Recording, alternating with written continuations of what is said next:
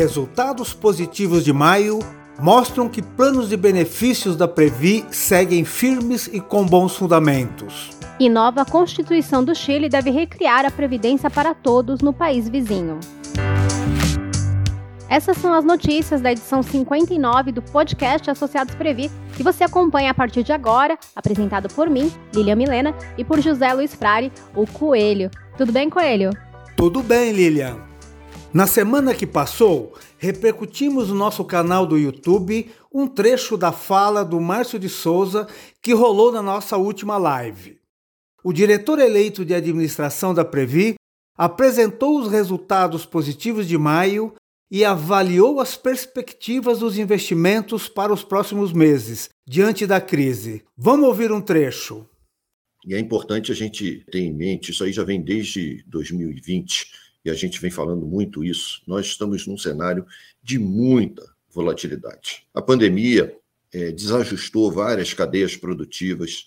A gente vem agora enfrenta um cenário de guerra, que é uma guerra que atinge fortemente a Europa, a produção, distribuição de grãos, e aí isso acaba afetando os preços de o mundo todo, o preço das commodities. A gente está vendo aí na China uma intranquilidade em relação ao mercado imobiliário, o que, que isso pode é, significar em termos de impacto no minério de ferro. Então, a gente está vendo uma queda abrupta aí do minério de ferro, consequentemente, o preço do nosso principal ativo também acaba caindo. Mas a gente está vindo aqui para falar do, do resultado de maio. O resultado de maio, quando a gente fez aquela fotografia, a gente tinha vindo na live anterior, a gente estava num cenário de um déficit que no plano 1, que se aproximava ali de 1 bilhão de reais, mas nós fechamos maio com superávit de 4,6 bilhões. A gente teve uma rentabilidade que foi mais do que o dobro do que a nossa meta atuarial, que é a variação do INPC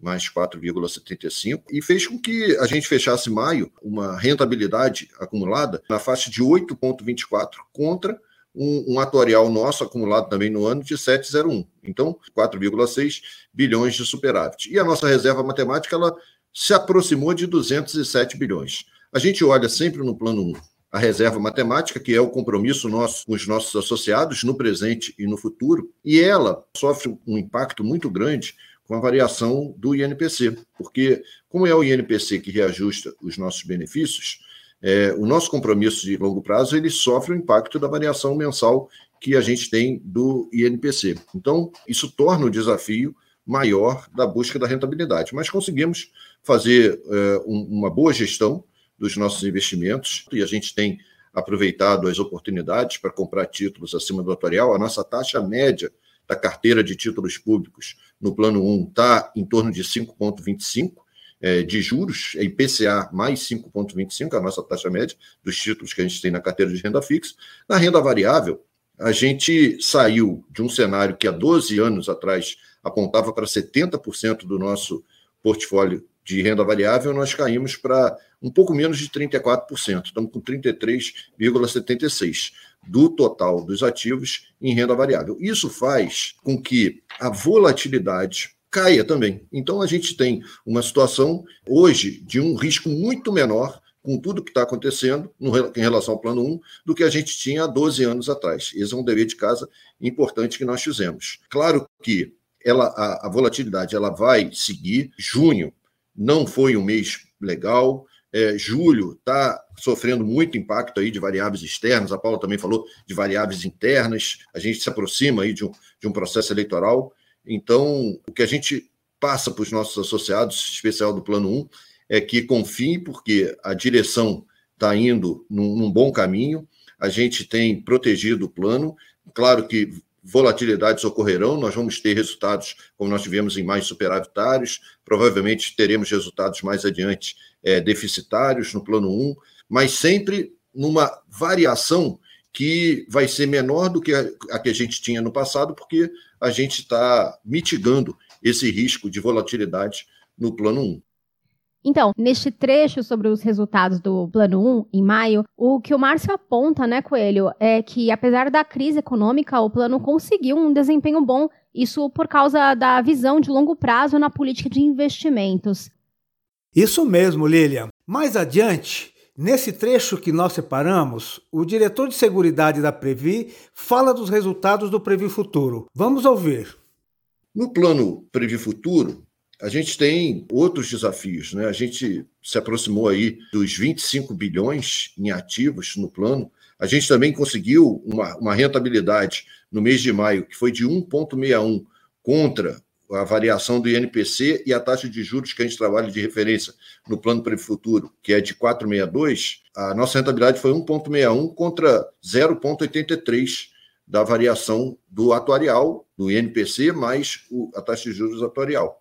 No ano, o Previ Futuro está ali com uma rentabilidade acumulada de 5,4, que é, fez com que em maio, por exemplo, nós tivéssemos um retorno em todos os perfis é, superior à meta atuarial, mas ele segue como um grande desafio para todos nós, né? porque o, o plano ele tem uma carteira de renda fixa, que é significativa, a nossa carteira de renda fixa no plano o futuro ela está em 63,5 e a renda variável está em 20,49. E essa carteira ela é determinada pelo apetite ao risco que os associados têm. À medida que os associados optam pelos perfis de investimento, aqueles perfis de investimento eles dão para a gente o direcionamento de como a gente deve compor a carteira. Né? E, na, e na renda fixa, em especial, a gente vive um momento que ele é conjuntural, ele não é, é, é estruturante, não é estrutural o problema, mas ele é conjuntural, porque, na medida que a taxa de juros dos títulos públicos ela ultrapassa a casa dos 6%, o governo está pagando IPCA mais 6%, 6,3%, 6,2%. A taxa para 2055, hoje eu estava consultando, está em 6, IPCA mais 6,25%. Isso faz com que aqueles títulos que a gente tem na carteira e que estão marcados a mercado e que estão contratados a uma taxa menor do que está sendo praticada pelo governo, eles acabem tendo uma rentabilidade menor. Na medida que esses títulos não são negociados e a gente leva esses títulos até o vencimento, na medida que ele vai se aproximando do vencimento, vai tendo uma convergência da rentabilidade pela curva, do, pela taxa contratada, né, é, com aquela que está sendo praticada no mercado. Quanto mais próximo do vencimento, mais próximo vai se tornando o preço que está sendo praticado no mercado com aquele preço que realmente vale o título. Então, nós temos uma situação ótima de liquidez no plano Futuro, é, não temos necessidade de negociar esses títulos, nós temos uma taxa também média, que é superior à taxa que a gente tem de referência, que é 4,62, a nossa taxa no Previ Futuro se aproxima de 5%, IPCA mais 5%. Então, tem uma situação conjuntural que a gente precisa ter um pouco de paciência para poder fazer essa gestão e, como a Paula disse, aproveitar as boas oportunidades que a gente tem na renda variável para é, entrar em, em, alguns papéis que tragam para a gente, no, no médio e no longo prazo, excelentes rentabilidades. Mas o plano segue também numa boa direção e a gente, com os recursos líquidos que a gente tem, porque a gente arrecada mais do que a gente paga de benefícios, a gente vai aproveitando ali as boas oportunidades que tem ou nos títulos públicos ou na, na Bolsa. A Bolsa, a gente tem que dizer aqui, né? A Bolsa em maio fechou 111 mil pontos. A Bolsa hoje fechou em 96 mil pontos.